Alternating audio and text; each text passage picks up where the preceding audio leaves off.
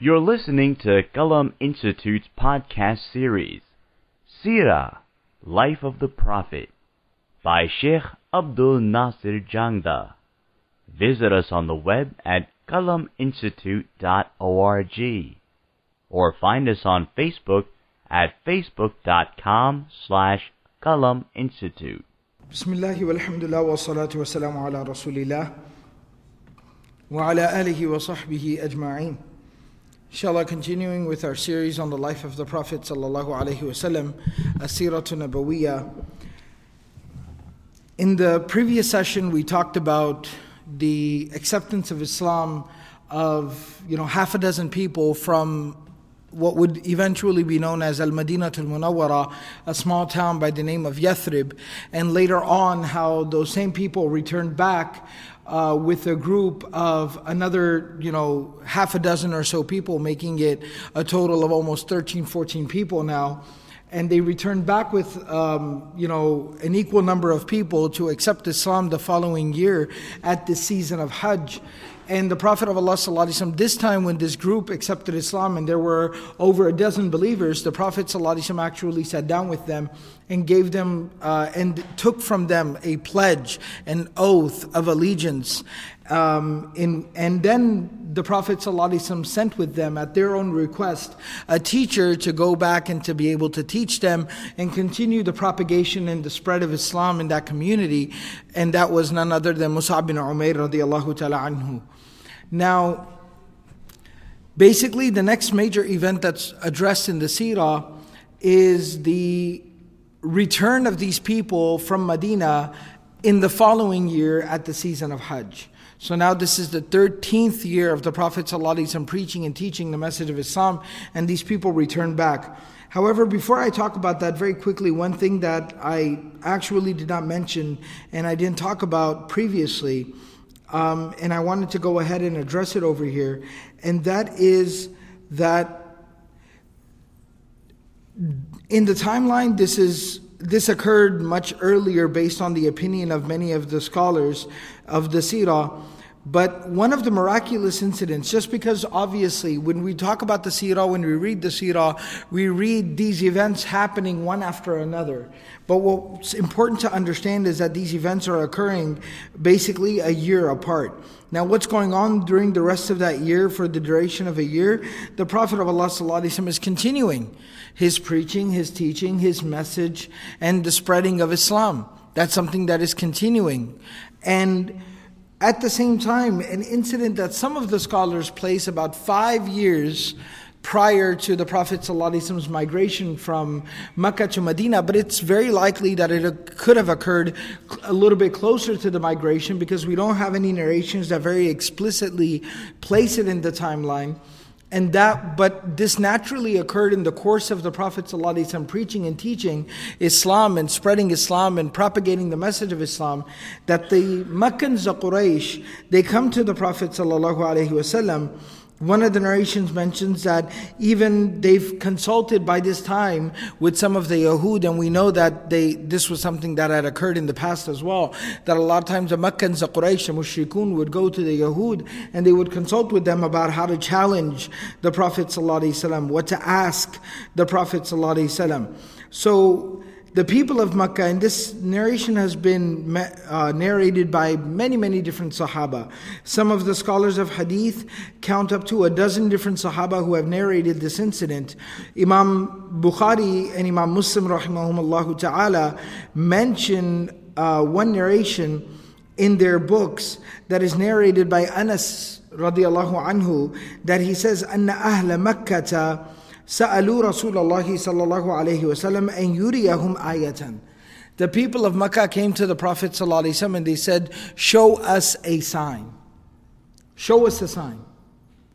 And they were being very demanding. And this was in the later years of the Prophet صلى الله عليه وسلم's stay in Mecca. So by now, a lot had happened between them.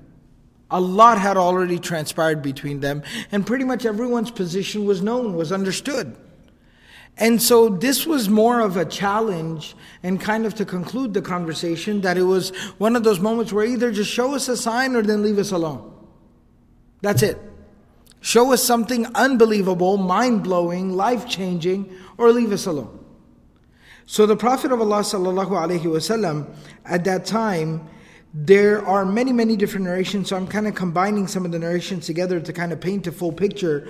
Jibreel alayhi salam comes to the Prophet sallallahu alaihi wasallam and he says, tell them to meet you in the evening time, tell them to come back to you in the evening time, a little bit outside of, you know, the, the haram, the Kaaba, to meet you outside of the Kaaba, outside of the haram, tell them to meet you there in the evening time, and tell them to be ready to take an oath that they will swear by what they see.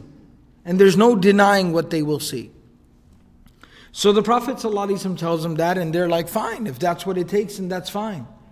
So it's mentioned that basically in the evening time, close to the sun setting, the Prophet ﷺ meets up with the Quraysh over there, and it's mentioned that there, a whole huge group of people came out. Many, many people came out. And the Prophet ﷺ took an oath from all of them, you will swear to what you see. You will not lie about what you see now. And they said, we won't. And Jibreel alayhi salam had informed the Prophet ﷺ that Allah subhanahu wa ta'ala has commanded you to point towards the moon.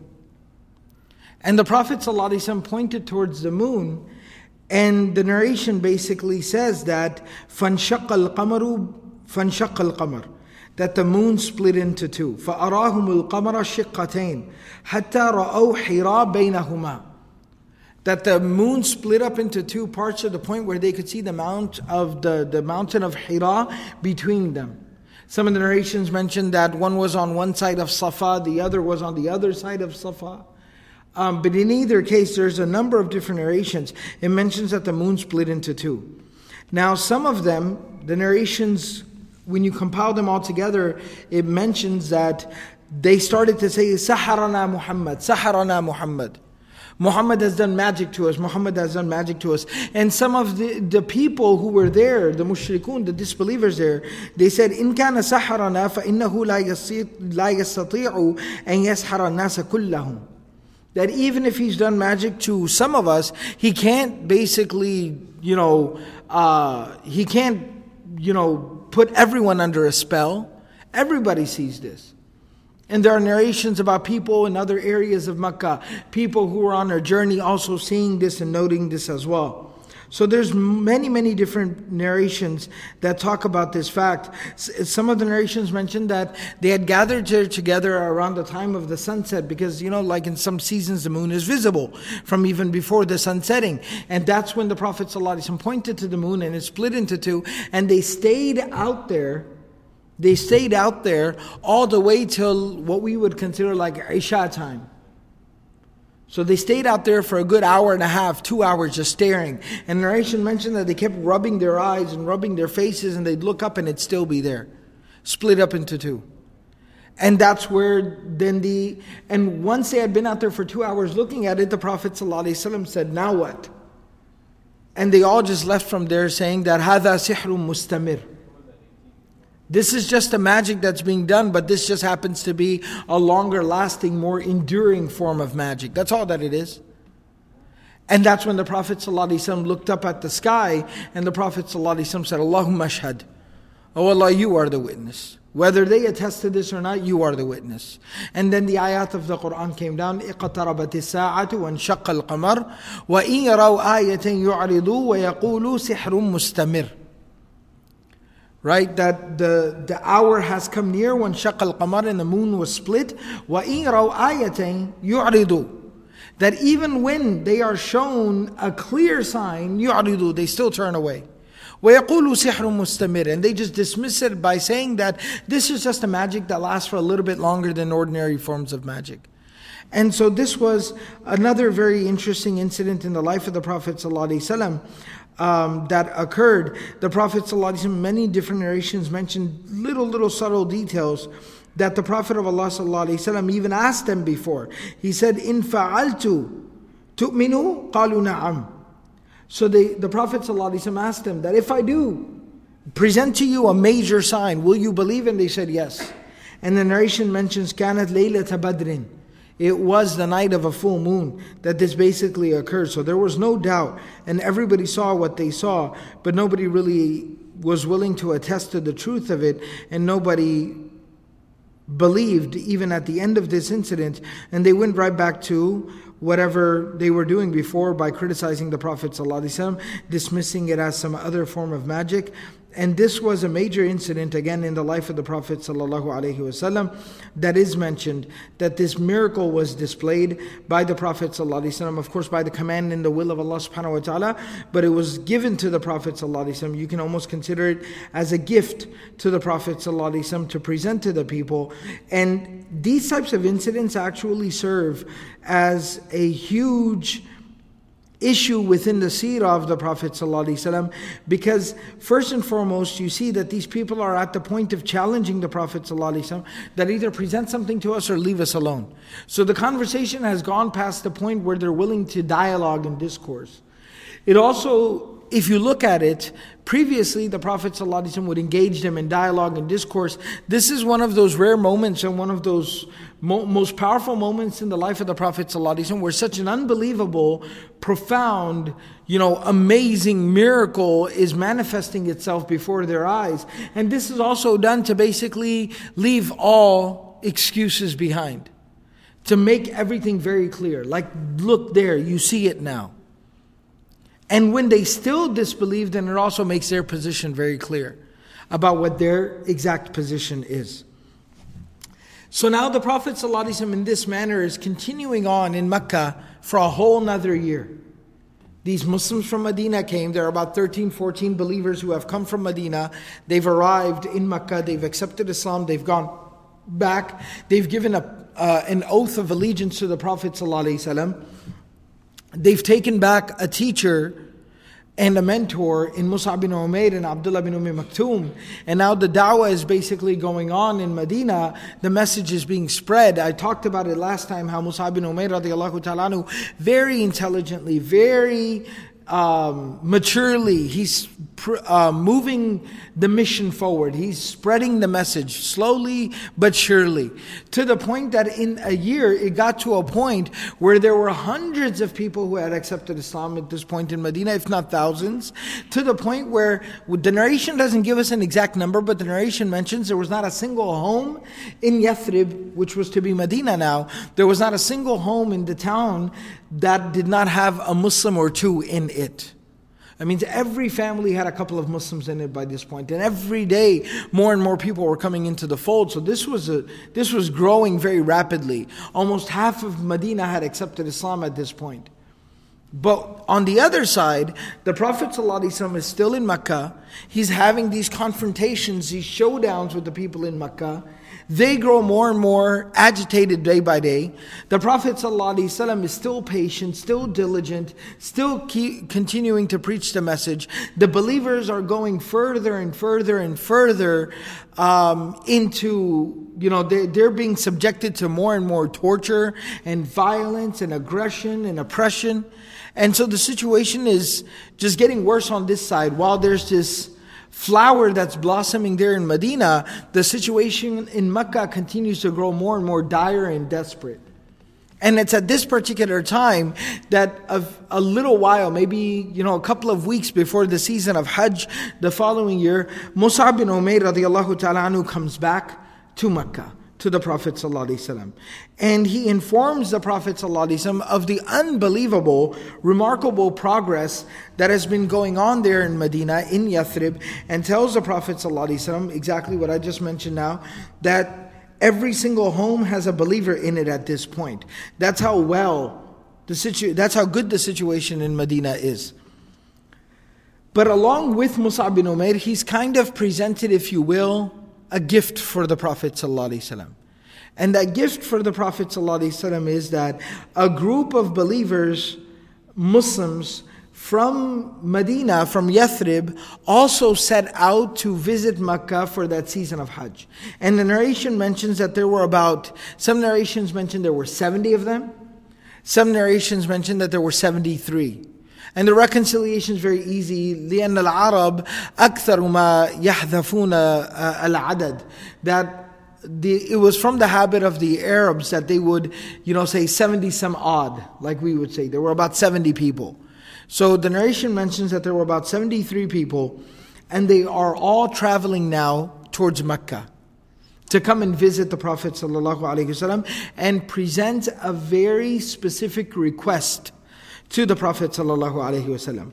Now, before I actually talk about that meeting and that request and the aftermath of that and everything, I'd like to mention a couple, because that's very, it's very important. I mean, this is the biggest turning point in the life of the Prophet ﷺ that we're basically coming upon now. But there's a couple of very interesting things, and we've always, in here in the Sīrah sessions for the Sīrah podcast, we've always kind of gone into specific details to pick up very, you know, beautiful subtleties and lessons and things from the Sīrah that we might not be familiar with from a cursory reading of the Sīrah. There's a very interesting incident that is mentioned.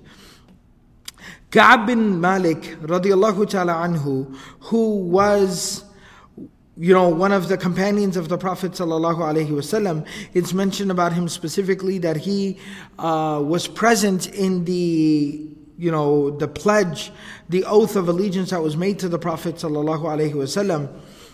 So he mentions this incident, and he says that we came out traveling, about seventy-three of us, believers, but there were a couple of hundred or more people that were traveling from Yathrib to Makkah that year. Hujjaj, in the pre-Islamic sense. You know, tons of people would go. It was a festival, carnival, business, all of this stuff would go on. So there were a bunch of people traveling, so we were traveling with them, and the majority of the people that we were traveling with were not Muslims, they were not believers, they were mushrikun. We did not make our intention known about what we were going to do. However, at the same time though, meant the word had spread around Medina that some people have believed in this religion, et cetera, et cetera, et cetera. So they knew we were Muslim, but we weren't. Go- we didn't inform them that we were We're going there for a meeting with the Prophet ﷺ. Salah had already come down by now. If you remember, we talked about Isra wal Mi'raj. Five times daily prayer was already a part of the life of a Muslim. And the Prophet ﷺ had taught some of them how to pray. Musa ibn Umeir had been teaching all the new converts how to pray. So they said, as we were traveling, وَقَدْ صَلَّيْنَا, that we were praying along the way, on the journey. So he says that Bara' bin Ma'rur, Bara' bin Ma'rur, who was one of the leaders of the tribe, who was a Muslim as well, and he was considered one of the leaders amongst the Muslims of Yathrib, Medina. He was traveling with us as well. He says, while we were on the way to Medina, one day he tells me, he tells us, the believers, he says, Ya ha'ula, inni qad ra'aytu ra'yan, wallahi ma adri atuwafiqunani alayhi am la. He says, I have an idea. Something occurred to me, and I'd like to share it with you. I don't know if you're going to agree with me or not though. So they said, what is it? He said, قَدْ رَأَيْتُ, and he could also possibly be referring to a dream that I saw in a dream. أَلَّا أَدَعَ هَذِهِ الْبَنِيَّةِ مِنِّي بِظَهْرٍ يعني الكعبة وَنُصَلِّي إليها. See, the interesting thing is that when the Prophet ﷺ used to pray in Mecca, he would pray in such a way that the Prophet ﷺ was praying towards the Kaaba and also towards Baytul Maqdis. So the Prophet ﷺ would align in such a way that he would be praying towards Baytul Maqdis, but in such a way that he was praying towards the Kaaba and Baytul Maqdis. But the official Qibla of that time, of course, as we know, was Baytul Maqdis in Sham, in Palestine, in Jerusalem. That was the actual Al-Masjid al-Aqsa. That was the actual Qibla. In Al-Madinatul Munawwara, if you were going to face and pray towards Al-Masjid al-Aqsa, the, the, the Kaaba would be towards your back. And if anybody's gone for Hajj or Umrah, when you go for the ziyarah of Medina to visit the Masjid of the Prophet ﷺ in Al-Madinatul Munawwara, and you go and you visit the Masjid that's popularly called Masjid Qiblatain, it's actually the Masjid of Banu Salima. That's where that incident occurred about them turning in prayer, and you can tell, you can see that the Qibla is this way, for instance, and it says in the back that that was the direction they used to pray in. It was the complete opposite. So this man, Bara' bin Ma'rur, he says to his Muslim, you know, travel companions, He says to them that I don't want to put the Kaaba behind my back anymore when I pray, but I want to pray towards the Kaaba. I want to pray towards the Kaaba. So they said that, Wallahi ma balagana anna Nabiya sallallahu alayhi wasallam yusalli illa ila sham. Wa ma nurid an nukhalifahu. They said that we responded to him by saying that, look, what we've been told is that the Prophet ﷺ prays in the direction of As-Sham. Sham is the entire area of the Levant, which includes modern day what we call Jerusalem, Palestine, and so that's also in, that's where Al-Masjid al-Aqsa is. So that's the direction the Prophet ﷺ prays in, and we don't want to go against the practice of the Prophet ﷺ. So he says, "Inni la musallin ilayha." Well, whatever. I'm going to keep praying towards the Kaaba. I'm going to pray towards the Kaaba in Makkah. That's what I'm going to do. So we said to him, "Lakinna la naf'al." We're not going to. He said, that's fine. You can do what you're going to, I'm going to do what I want to. So he said, فَإِذَا حَضَرَتِ الصَّلَاةِ صَلَيْنَا إِلَى الشَّامِ وَصَلَّى هُوَ إِلَى الْكَعْبَةِ. So he said, every time prayer came, we'd pray towards Al-Masjid al-Aqsa and he'd pray towards the Kaaba. Right? Just flying solo. So he says, until we eventually reached Makkah. Now when we reached Makkah, Ka'b bin Malik radiallahu ta'ala anhu says, كُنَّا عِبْنَا عَلَيْهِ مَا صَنَعَ. We were criticizing him for what he did. We didn't, we didn't approve of what he did. We thought he was doing something wrong, and we let him know, hey, this is not right what you're doing. So we disagreed with him very openly, very publicly. So, وَأَبَا إِلَّا الْإِقَامَةَ عَلَى ذَلِكَ. And he kept insisting on praying towards the Kaaba. So when we got to, the, to Makkah, Ka'b bin Malik radiallahu ta'ala anhu says that, I told, you know, Uh, I basically said that, um, he, he said to me, this Bara' bin Ma'rur says to Ka'b bin Malik, يَا بْنَ أَخِي انطلق بنا إلى رسول الله صلى الله عليه وسلم حتى أسأله عما صنعته في سفري هذا. So because Ka'b bin Malik radiallahu ta'ala anhu had been there previously, he says to him, he says, he says, calls him Yabna Akhi, like, you know, the, oh, nephew, dear nephew, because Bara' bin Ma'rur was an older man, he was one of the leaders, so he says, dear nephew, no hard feelings, let's go to the Prophet ﷺ so I can ask him about what I've done, basically. I have a lot of confidence in what I did, but I'd like to go and ask the Prophet ﷺ, فَإِنَّهُ قَدْ وَقَعَ فِي نَفْسِي مِنْهُ شَيْءٌ, because I am now starting to doubt my convictions just a little bit. So I'd like to go and confirm with the Prophet ﷺ. So he says, we go out to the Prophet ﷺ, and Ka'b bin Malik, excuse me, I, I was wrong about this. Ka'b bin Malik w- was one of those people that took the bay'ah in the second incident, in, in, second instance, so he had not been to Makkah before. So he says, both I and Um, the Bara' bin Ma'rur, Bara' bin Ma'rur and I, both of us, we had not seen the Prophet ﷺ before. So we just kind of went out and we started asking people, do you know where we can find the Prophet ﷺ? فَسَأَلْنَاهُ عَنْ رَسُولِ اللَّهِ ﷺ. We started asking people. So they said that, do you know the Prophet ﷺ? We said no. So then finally one man says, do you know who Abbas bin Abdul Muttalib is? The uncle of the Prophet ﷺ. So we said, yes, we actually do know who Abbas bin Abdul Muttalib is. He's an older man, famous, leader of Quraysh. We actually know who he is. We've seen him before. So he says that because he used to travel on business and he would pass through our town, Yathrib, very frequently. So the guy told us, basically, go to the Kaaba, go to the Haram, go to the Masjid, and there you'll see Abbas. Whoever you see sitting next to Abbas will probably be the Prophet ﷺ. He'll be sitting with his uncle. So we said, okay. So we go there, and we see Abbas bin Abdul Muttalib sitting, and then we see the Prophet ﷺ sitting next to him. It's the first time we're seeing him. And we went there, and we said salam.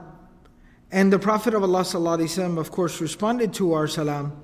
And then the Prophet ﷺ said to Abbas bin Abdul Muttalib, do you know who these two men are? هَلْ تَعْرِفُوا هَذَيْنِ الرَّجُلَيْنِ يَا أَبَا الْفَضْلِ. So Abbas, the Prophet ﷺ didn't know who they are, so he's asking his uncle Abbas, do you know who these two gentlemen are? So Abbas radiallahu ta'ala anhu says, yes, I actually do know them. هَذَا الْبَرَّا بِن مَعْرُور سَيِّدُ قَوْمِهِ. This is Bara' bin Ma'rur, the leader of his people. So kind of gives him some extra quality. وَهَذَا كَعْبٍ مَالِكٍ. And this is Ka'b bin Malik. هذا البراء بن معرور سيد قومه.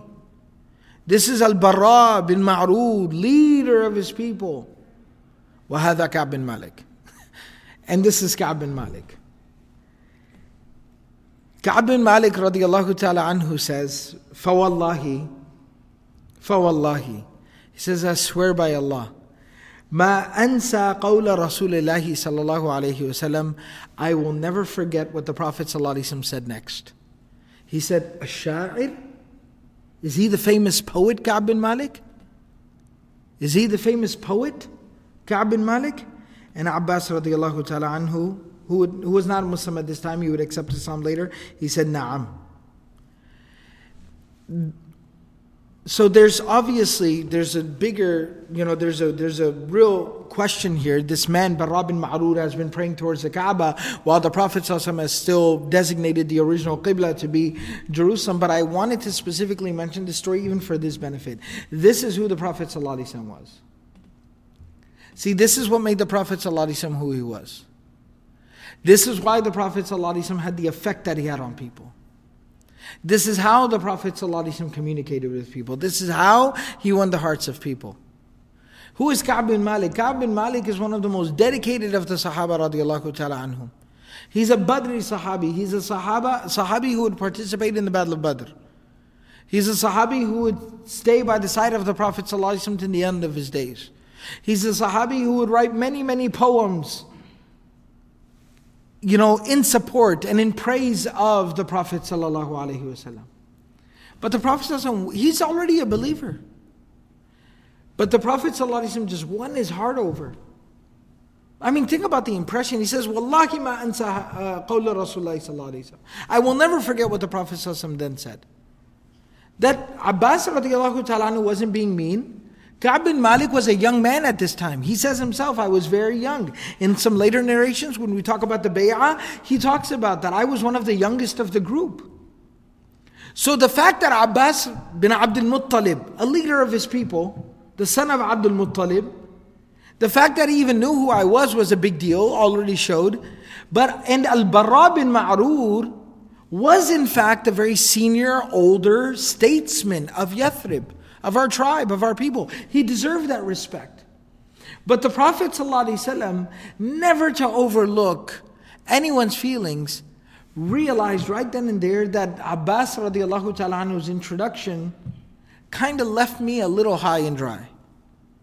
هذا البراء بن معرور سيد قومه وهذا كعب بن مالك. And so right away the Prophet ﷺ said, أشاعر شاعر هو? This is that the famous poet. And then Abbas radiallahu ta'ala anhu confirmed. And so that's the beauty of the character of the Prophet sallallahu alayhi wa sallam. فَقَالَ لَهُ الْبَرَّاءُ بِنْ مَعْرُورٍ يَا نَبِيَ اللَّهِ إِنِّي خَرَجْتُ فِي سَفَرِي هَذَا وَقَدْ هَدَانِي اللَّهُ هَدَانِيَ اللَّهُ تَعَالَى لِلْإِسْلَامِ فَرَأَيْتُ أَلَّا أَجْعَلَ هَذِهِ الْبَنِيَّةَ مِنِّي بِظَهْرٍ فَصَلَّيْتُ إِلَيْهَا وَقَدْ خَالَفَنِي أَصْحَابِي فِي ذَلِكَ حَتَّى وَقَعَ فِي نَفْسِي مِنْ ذَلِكَ شَيْءٌ فَمَاذَا تَرَى يَا رَسُولَ اللَّهِ صَلَّى اللَّهُ عَلَيْهِ وَسَلَّمَ He basically says, Al-Bara' bin Ma'rur now says to the Prophet sallallahu alaihi wasallam, O Messenger of God, O Prophet of Allah, you know, I came out in this travel with my friends, my companions, my tribe's people, and Allah subhanahu wa ta'ala guided me to Islam, so I was praying with my brothers, but I didn't want to put this Kaaba, they're sitting there in the masjid, I didn't want to put this Kaaba behind my back. I felt something towards it. So I prayed towards the Kaaba. And even though my the rest of my brothers did not, but I prayed towards the Kaaba. But now I, you know, because of their, you know, disagreeing with me so strongly, I'm not sure if I did the right thing. So please tell me, Ya Rasulullah, what's the right, what's the correct course of action here? The Prophet ﷺ said something very said something very profound at that moment. He said, قَدْ كُنْتَ عَلَىٰ قِبْلَةٍ لَوْ صَبَرْتَ عَلَيْهَا He said, you were praying towards a qibla, you just have to wait a little longer. You're praying towards a qibla, you just have to hold on a little bit. Just wait a little bit longer. And so then he says, فَرَجَعَ الْبَرَّاءُ إِلَىٰ قِبْلَةِ رَسُولِ اللَّهِ صَلَّى اللَّهُ عَلَيْهِ وَسَلَّمَ فَصَلَّى مَعَنَا إِلَى الشَّامِ. Ka'b bin Malik radiallahu ta'ala anhu says that then, you know, from that point on, Bara' kept praying towards, you know, con- then he started praying towards, you know, Al-Masjid al-Aqsa like the rest of us were. And he prayed in that direction until, you know, finally, eventually the Qibla would turn, the Qibla would change. And so that was the clarification there, but it's very beautiful, very powerful in the sense of the Prophet ﷺ even alludes to the turning and the changing of the Qibla at that time, which means even the Hijrah was something that was processing in the mind of the Prophet ﷺ. The turning of the Qibla was something the Prophet ﷺ's heart was already inclined towards. So this was almost like a dua that he's making to Allah subhanahu wa ta'ala by saying that this is a Qibla, just wait a little longer. Just wait until the command from Allah subhanahu wa ta'ala comes. At the same time, Ka'b bin Malik radiallahu ta'ala who says that, well, you know, the, the large group of people that we were traveling with, amongst them was Abdullah bin Amr bin uh, Haram, uh, Abu Jabir, Sayyidun min Sadatina. There was a very elder, wa Sharifun min Ashrafina. There was a very elderly, you know, very revered and respected older man who was traveling amongst us, Abdullah bin Amr bin Haram. He was uh, Abu Jabir, as he was known by. He was traveling with us as well, and we were not being, you know, we weren't talking a lot about the fact that we were going to Makkah to meet the Prophet ﷺ, because we didn't want to cause any confusion with the rest of the people that we were traveling with who were not Muslims. So, but he says that, you know, we spoke, me and a few group of us, we spoke to Abu Jabir. And we said to him, Ya Aba Jabir, innaka sayyidun min sadatina wa sharifun min ashrafina. You are one of the most respected leaders that we have, one of the most respected elders that we have. Wa inna narghabu bika amma anta fihi. We want to dissuade you from this worship of idols that you currently are engaged in. An takuna hataban linnari ghadan. That, you know, you're a very elder man, and if you were to die, this could lead you to the fire of hell. We want to dissuade you from that. ثم دعوناه إلى الإسلام, and we called him to Islam. وأخبرناه بميعاد رسول الله صلى الله عليه وسلم إيانا العقبة, and we told him that not only do we call you to Islam, but Muhammad Rasulullah صلى الله عليه وسلم, who we believe in, we're actually going to be meeting with him. This is on the D L, this is on the down low, but we're going to be meeting with him as well. فأسلم وشهد معنا العقبة وكان نقيبا. So not only did he accept Islam, but he attended that meeting that we had with the Prophet ﷺ, and later the Prophet ﷺ would appoint him as one of the leaders of his people, meaning even from an Islamic perspective, appointed by the Prophet ﷺ, he would be appointed as the leader of his people.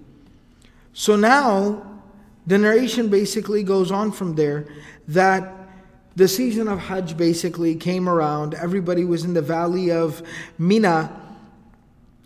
And Ka'b bin Malik radiallahu ta'ala anhu says that we gathered together in the meeting place, Ya'aqaba. We gathered together there, and we were waiting for the Prophet ﷺ to arrive there for the meeting. Until the Prophet ﷺ arrives, but he's not alone. He's not alone. With the Prophet ﷺ is his uncle Abbas bin Abdul Muttalib. And he mentions very clearly, وَهُوَ يَوْمَئِذٍ عَلَى دِينِ قَوْمِهِ إلا أنه أحب أن يحضر أمر ابن أخيه ويتوثق له.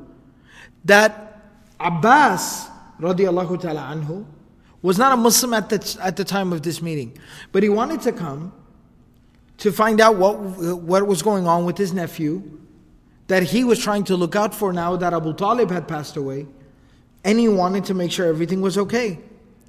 So Abbas radiallahu ta'ala, uh, Abbas, who's not Muslim at this time, the uncle of the Prophet ﷺ, he walks in, and Ka'b bin Malik says, "Kana awwalu mutakallimin ala Abbas bin Abdul Muttalib." And as soon as we sat down, Abbas bin Abdul Muttalib raised his hands and he raised his hand and he said, "I have something to say before you do anything here. I know there's a bunch of you here. I can see the looks on your faces. You seem very eager, very excited. I know that my nephew, who I love very much, Muhammad, is very excited to meet all of you. But before anybody does anything, I have something to say." And Abbas radiallahu ta'ala anhu says, "Ya ma'ashar al-Khazraj, O people of Yathrib, Aus and Khazraj." And he explains that the Arab used to uh, referred to the Ansar as Al-Khazraj, even though there was Khazraj and Aus, Aus and Khazraj, two tribes, but when they would address us together, they would just address us as Ya Ma'ashar Al-Khazraj. So he says, O people of Yathrib. He says, Inna Muhammadan minna haythu qad alimtum. You know how we feel about Muhammad. وَقَدْ مَنَعْنَاهُ مِنْ, قوم مِنْ قَوْمِنَا مِمَّنْ هُوَ عَلَى مِثْلِ رَأْيِنَا فِيهِ. He says that we have defended Muhammad sallallahu alayhi wasallam from those people who even have the same opinion that we do. What he's basically trying to say is that many of us, family members of Muhammad sallallahu alayhi wasallam, Banu Hashim, we don't believe. We don't accept his message. We're not believers, we don't believe. But in spite of that fact, we have defended him. Even though we don't believe, we have supported him. فَهُوَ فِي عِزَّةٍ مِّن قَوْمِهِ. And so he holds a certain prestige and level and respect amongst his people, that his family members, some of his tribe's people that don't even believe in him, will still defend him. Defend him to the very last, you know, breath. وَمَنَعَةٍ فِي بَلَدِهِ. He has support here. You might not be impressed. You might think that, oh, you know, there's all these terrible things going on. But you have to understand, we've we've lost people. We've bled, we've cried, we've sweat, we've sacrificed to protect him. وَإِنَّهُ قَدْ أَبَى إِلَّا الْإِنْحِيَازِ إِلَيْكُمْ وَاللُّحُوقْ بِكُمْ. And Muhammad, I've already had a conversation with my nephew. I've told him to stay here in Makkah, we'll stick by his side, we'll stand by him, to we'll, we'll wait this out with him. But he has insisted on joining you and on exploring the possibility of joining you there in Yathrib. فَإِن كُنْتُمْ تَرَوْنَ أَنَّكُمْ وَافُونَ لَهُ بِمَا دَعَوْتُمُوهُ إِلَيْهِ وَمَانِعُوهُ مِمَّنْ خَالَفَهُ فَأَنْتُمْ وَمَا تَحَمَّلْتُمْ مِنْ ذَلِكَ. He says that if you think, if you're sure, if you're certain that you will fulfill whatever promise you make to him today, whatever you're calling him, whatever you're presenting to him, to ask him to come and join you, that you will follow through with that. And if you do actually believe that you will defend him against his enemies, then that's fine. You're more than welcome to take this responsibility upon yourselves. But he says, وَإِن كُنْتُمْ تَرَوْنَ أَنَّكُمْ مُسْلِمُوهُ وَخَاذِلُوهُ بَعْدَ الْخُرُوجِ بِهِ إِلَيْكُمْ فَمِنَ الْآنِ فَدَعُوهُ. He says, but if you think that you'll eventually surrender him, you'll hand him over, after he's come out to you, trusted you, you know, basically put his fate in your hands, and then at that time, you're going to abandon him, then abandon him now. فَمِنَ الْآنِ فَدَعُوهُ. Then from now, abandon him. Leave him now. فَإِنَّهُ فِي عِزٍ وَمَنَعَةٍ مِنْ قَوْلِهِ مِنْ قَوْمِهِ وَبَلَدِهِ. He says it again. He goes, because here, he still got support. He still got some dignity here amongst his people. But if you're going to take him there and then just roll over, turn over, change your mind, flake, then that's not going to work. That's not going to work at all. I'd rather you just turned around from here and went back. Very nice to see you. Very nice to have you. Thank you for visiting. That's it. But you better be sure about, you know what you're getting into. And you know what you're dealing with here. فَقُلْنَا لَهُ قَدْ سَمِعْنَا مَا قُلْتَ قَدْ سَمِعْنَا مَا قُلْتَ. We said, we heard what you have to say. فَتَكَلَّمْ يَا رَسُولَ اللَّهِ. So then we said, now, O Messenger of Allah, before we say anything else, we heard what you have to say, Ya Abbas. And it was more like a proclamation from Abbas. He was just kind of, you know, giving it to him straight. So there wasn't even really a response, because even responding would seem disrespectful to Abbas bin Abdul Muttalib. He's a leader of his people. So they said, قَدْ سَمِعْنَا مَا قُلْتَ. We, we heard what you said. We appreciate what you said, we heard what you said, but we didn't want to speak before the Prophet ﷺ, so we said, O Messenger of Allah, please speak. فَخُدْ لِنَفْسِكَ وَلِرَبِّكَ مَا أَحْبَبْتَ. And please ask for whatever you and your Lord, Allah subhanahu wa ta'ala, require of us. Let us know. قَالَ فَتَكَلَّمَ رَسُولُ اللَّهِ صَلَّى اللَّهِ عَلَيْهِ وَسَلَّمَ فَتَلَى الْقُرْآنَ وَدَعَا إِلَى اللَّهِ وَرَاغَبَ فِي الْإِسْلَامِ. The Prophet of Allah sallallahu alaihi wasallam at that time, the narration says, he recited, started by reciting the Quran, he made some dua to Allah, he encouraged everyone on living their life according to Islam, gave them some nasiha, some reminder about Islam. And then the Prophet of Allah sallallahu alaihi wasallam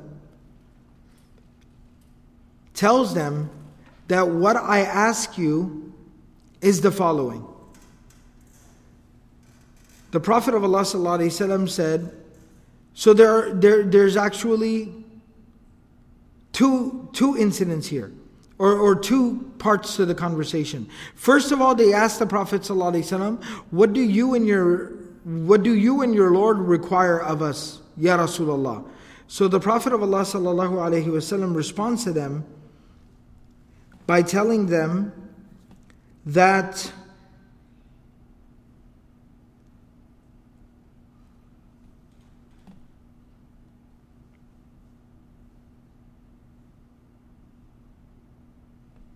trying to just find the narration, so I'd like to quote exactly the narration. Yes, the Prophet of Allah sallallahu alaihi wasallam says, As'alukum li Rabbi. As'alukum li Rabbi. What I ask you, because remember they said, Sal ya Muhammad, Sal ya Rasulullah, li Rabbika ma shi'ta, thumma sal li nafsika ba'da dhalika ma shi'ta, thumma akhbirna ma lana min al-thawabi ala Allahi wa alaykum idha fa'alna dhalika. The, the, in another narration, they basically say that, Ya Rasulullah, ask on behalf of your Lord whatever is required of us. Ask on your behalf what you need from us. And then also please tell us what we will get if we comply. So what does Allah require of us? What does the Messenger of Allah require of us? And then what do we get if we comply? So the Prophet ﷺ says, أَسْأَلُكُمْ لِرَبِّي أَن تَعْبُدُوهُ وَلَا تُشْرِكُوا بِهِ شَيْئًا. What, what I ask you on behalf of my Lord, my Master Allah, is that you worship only Him and you do not associate any partners to Him. Then he goes on to say, وَأَسْأَلُكُمْ لِنَفْسِي وَأَصْحَابِي. And what I ask you on my behalf and on the behalf of my companions is أَن تُؤْوُونَ وَتَنْصُرُونَ وَتَمْنَعُونَ مِمَّا تَمْنَعُونَ مِنْهُ أَنفُسَكُمْ. That you give us a place to live, a safe place to live, that you help us in our cause, and that you defend us just like you would defend your own lives. You defend our lives like you would defend your own lives.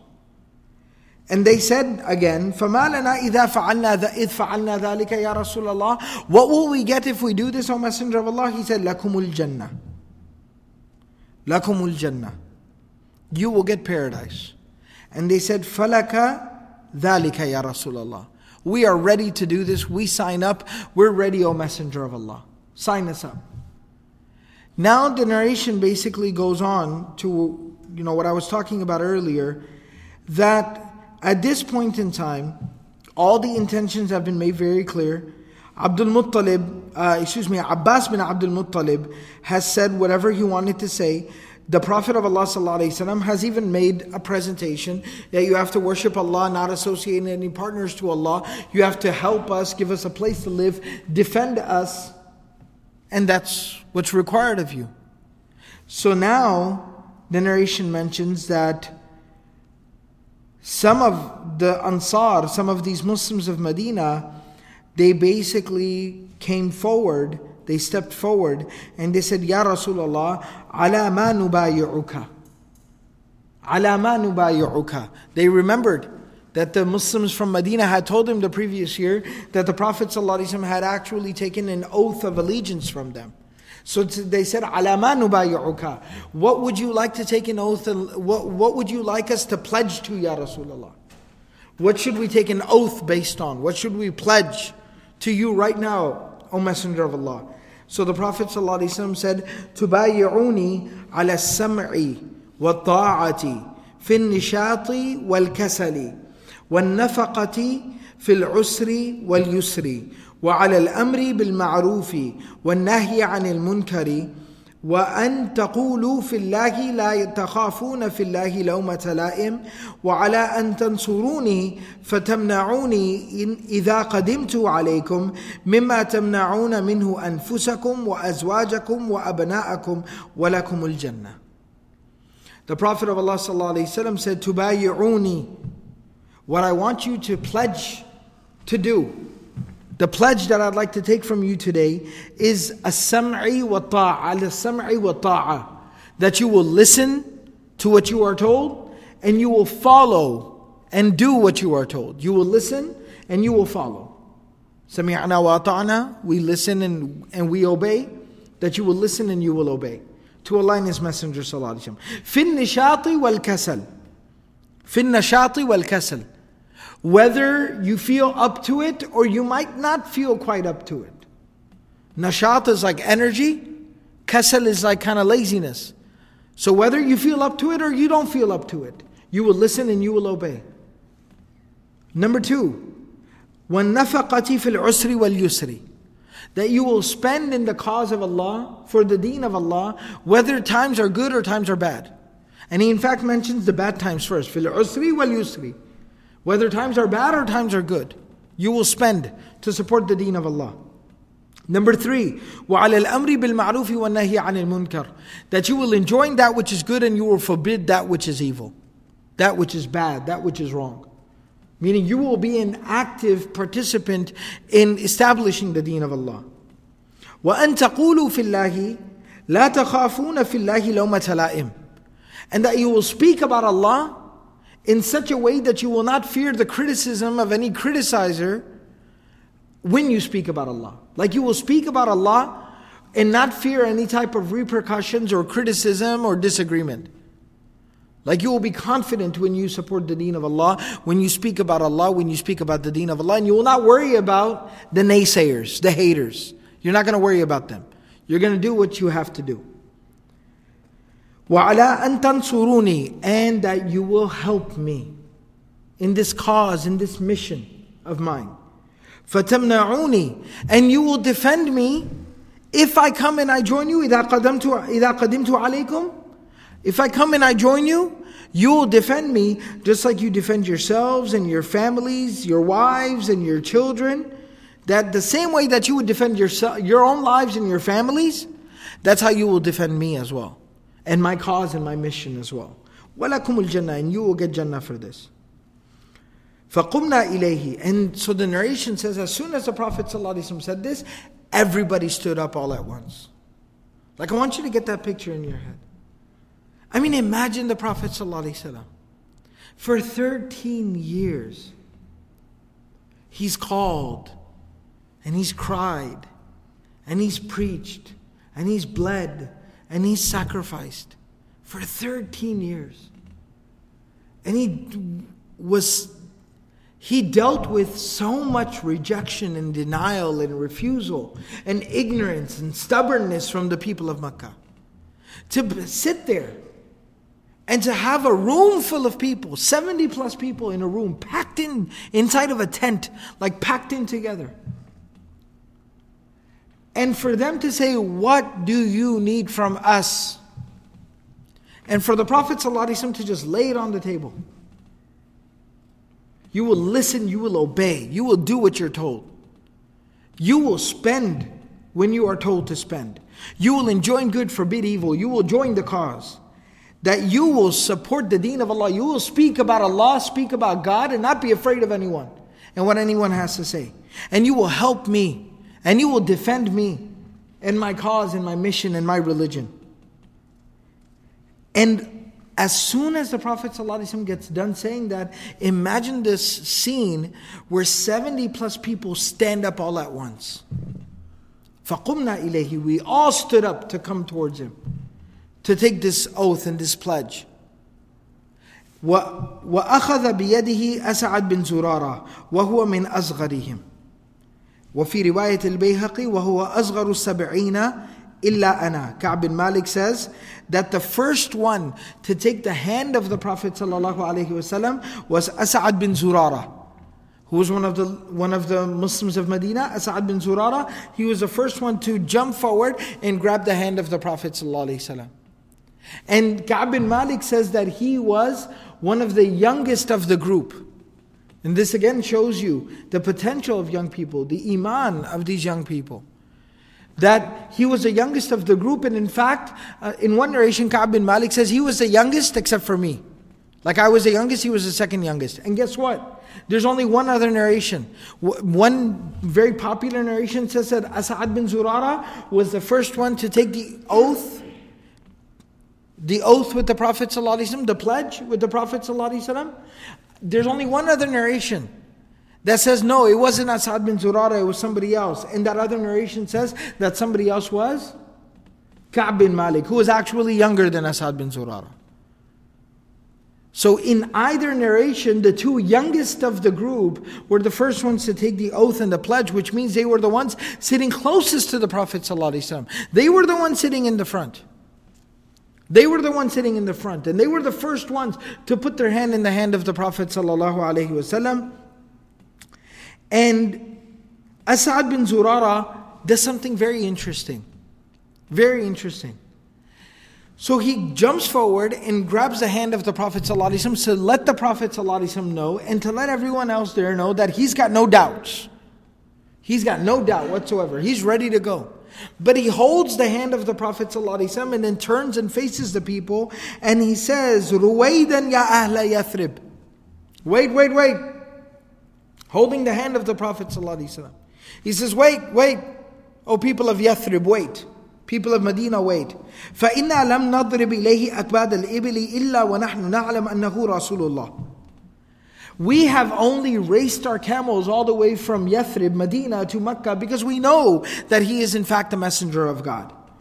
وَأَنَّ إِخْرَاجَهُ الْيَوْمُ مُفَارَقَةُ الْعَرَبِ كَافَةً وَقَتْلُ خِيَارِكُمْ وَأَنْ تَعَضَّكُمُ السُّيُوفُ.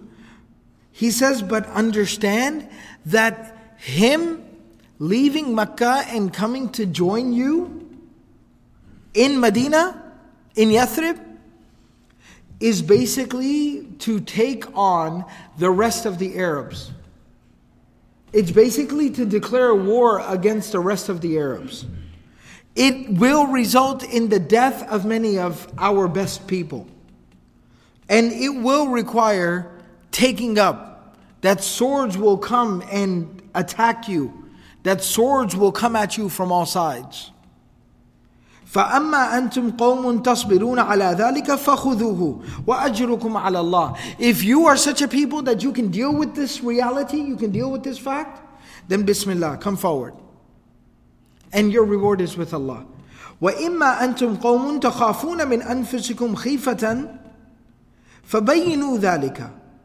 He says, but if you are people that are afraid of this, then be upfront right now. Put that out on the table right now, that we're not sure we can do this. فَهُوَ أَعْذَرُ لَكُمْ عِنْدَ اللَّهِ. Because maybe Allah will still forgive you for that. Maybe Allah would still forgive you. This would be a better excuse in front of Allah, that you, right here, you decided not to take on that responsibility. That would be a better excuse in front of Allah than actually taking him with you and then not standing by his side. So not too different than what Abbas had said. But As'ad bin Zurara says this to the people. The people responded by saying, "Amit anna ya As'ad." Get out of the way, As'ad. Youngin. Talking too much. Get out of the way. So they said, get out of the way, ya As'ad. فَوَاللَّهِ لَا نَدَعُوا هَذِهِ الْبَيْعَةَ أَبَدًا. We will never miss this. We, we wouldn't give this opportunity up for anything. It's the opportunity of a lifetime. Are you kidding me? Get out of the way. Who put you in charge? Get out of the way. We would never give up this opportunity. وَلَا نَسْلُبْهَا وَلَا نُسْ وَلَا نُسْلَبُهَا أَبَدًا. And we will never give him up ever. قال فقمنا إليه فبايعناه وأخذ علينا وشرط ويعطينا على ذلك الجنة. And the Prophet ﷺ welcomed us, embraced us, and we all gave this oath and this pledge to the Prophet ﷺ, one after another, after another, after another. In fact, Ka'b bin Malik radiallahu ta'ala anhu even says about As'ad bin Zurara that when As'ad bin Zurara did what he did and he said what he said, he wasn't, he had no doubt. He didn't do it because he himself wasn't sure. And he proved that by putting his hand first in the hand of the Prophet ﷺ and stating, we know he's the messenger of God. But I'm just making sure that you understand what you're getting into. But even then, to clarify, Ka'b bin Malik radiallahu ta'ala anhu says that what As'ad did, he only did so that we understood how, we understood the responsibility that we were taking on. And that there would be no doubt. Because you got to also understand the situation. You're sitting there in a sacred place like Mina. You're looking, maybe, you know, for, for most of these people, the first time in their lives, they're looking at Muhammadur Rasulullah sallallahu alayhi wasallam. So they were very emotional. They were very inspired, very moved and motivated. But there needed to be some seriousness about what responsibility they were taking on. And that's exactly what was done at this time. And so the narration mentions that there were نحن ثلاثة وسبعون رجلا ومعنا امرأتان من نسائنا. There were seventy-three men and there were two women. And it basically mentions that out of these seventy-three men, about forty some odd of them, about forty of them were from uh, Khazraj, while thirty of them were from Aus, which was a smaller tribe, and then there were two women, and even their names are actually mentioned, that they were Nasiba bintu Ka'ab, Ummu Umara, and the other one was Asma ibnatu Amr ibn Adi, and these were the two women who was known as uh, Ummu Mani'. So Ummu Umara and Ummu Mani' were the two women that were there. And this was basically the pledge and the oath of allegiance that was taken by the Ansar at that time. And they pledged their support for the Prophet of Allah sallallahu alayhi wasallam. One very other interesting thing is that, and I'll wrap up with this, because I basically want to stop here, because what happens now, I'll, I'll mention it, but we'll talk about this in the next session. After they take the pledge and the oath of allegiance, you know, everybody basically goes back to their tents that night, and the Prophet ﷺ says, now you just basically have to go back to Medina, and we'll take it from here. You know, we'll take it from here. You go back to Yathrib, you go back home, I'm going to start sending people your way, you just make sure you take care of them, and we're going to handle this like this. But we got to keep this kind of on the down low, we got to keep it nice and quiet, so that the Muslims, your brothers and sisters, excuse me, your brothers and sisters in Mecca can leave quietly and can leave safely. You just make sure you receive them and you take care of them. But what ends up happening is that some of the leaders of the Quraysh find out that there's like seventy-five people here who have all not only just become Muslim, but they've given this pledge and oath of allegiance to Muhammad, and there's some, there's some stuff going on. These people are up to something. Muhammad is up to something. And then from there, this whole situation scenario plays out. But we'll talk about that whole conversation and what basically transpired and what happened after that in the next session. The last thing I'll mention is that uh, Al-Bara, so um, Abu al-Haytham at Tayhan, Abu al-Haytham at Tayhan, who was one of the earlier people who had come the previous year and given an oath and pledge of allegiance to the Prophet ﷺ the previous year, he says, Ya Rasulallah, this is very interesting, he says, Ya Rasulallah, inna baynana wa bayna al-rijali hibalan, wa inna qati'uha, ya'ni al-Yahud. So he says, O Messenger of Allah, between us and between some other people that we are neighbors with, there are certain relationships, good and bad. There's a lot of interaction that we have with other people around us.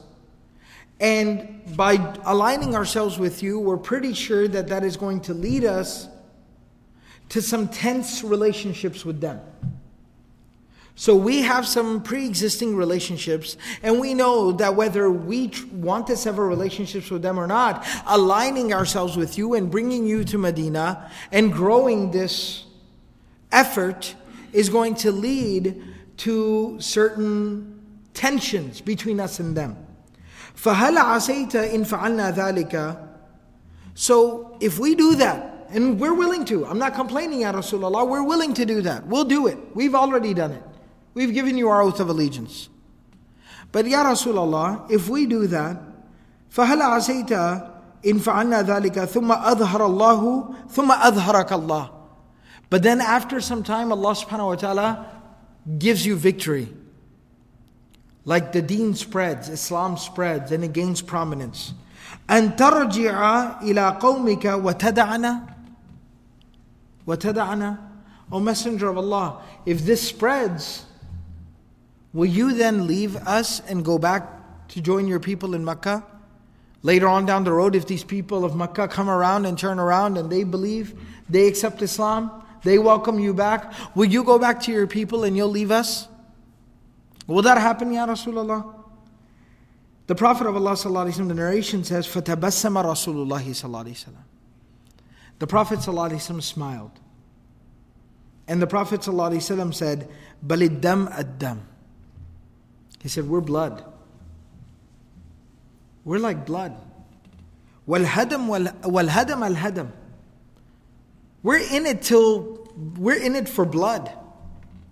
We're in it till the very end. Al-Hadam is like something being destroyed. Like we're in this till the end. We're in this together. Till blood falls.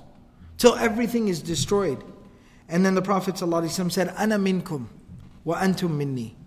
I am from amongst you and you are from me. I am from you and you are from me. We're one. I will never leave you.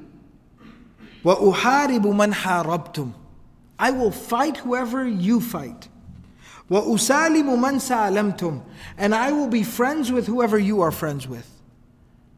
We're family. We're in this together now. And then the Prophet of Allah sallallahu alaihi wasallam then said, أَخْرِجُوا إِلَيَّ مِنْكُمْ إِثْنَيْ عَشَرَ نَقِيبًا.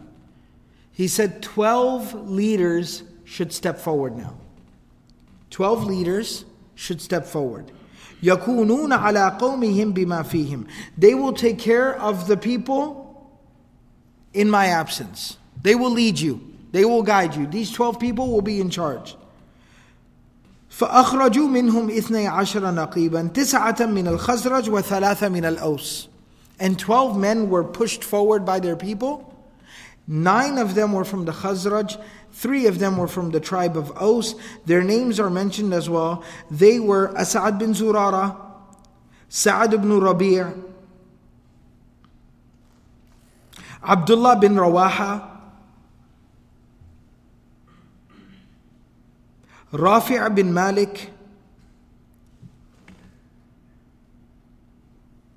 Abdullah bin Amr bin Haram, the same elderly gentleman that we talked about accepting Islam, Ubadat ibn Samit, Al-Mundhir bin Amr,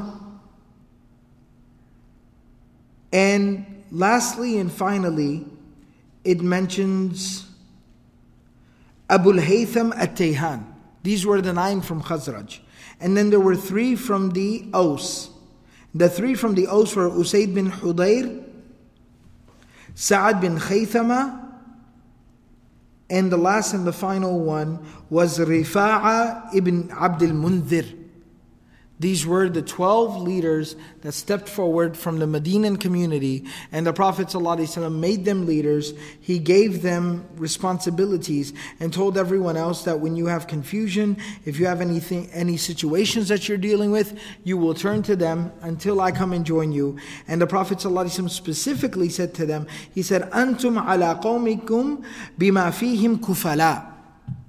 You are the caretakers of your community. You are on my behalf. Just like when a parent dies, there is the kafil of the yatim. There is the caretaker of an orphan. He said that you are the caretakers amongst your people.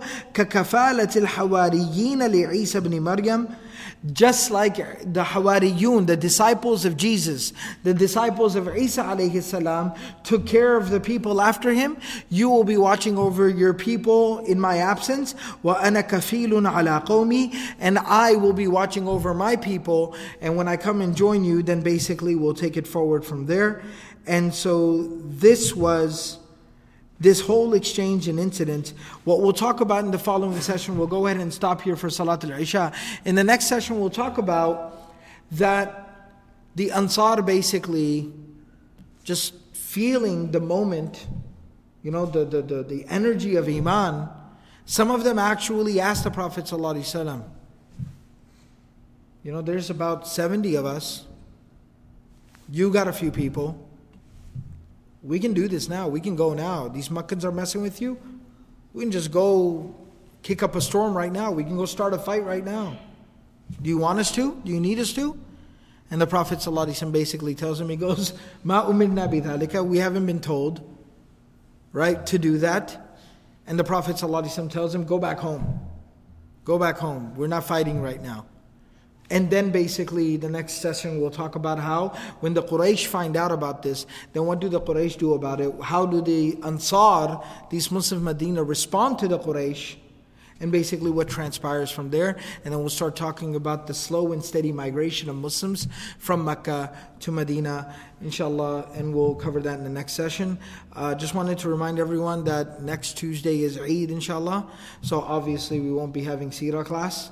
Um, or maybe not so obviously, but we won't be having Sīrah class, um, inshallah. So, Jazakumullah khairan, barakallahu fikum. And then the following Tuesday after that, inshallah, we'll resume the classes. We'll start back up again. May Allah subhanahu wa ta'ala give us all the ability to practice everything that was said and heard. Subhanallahi wa bihamdihi, subhanakallahum bihamdik, nashhadu an la ilaha illa anta, nastaghfiruka wa natubu ilayk.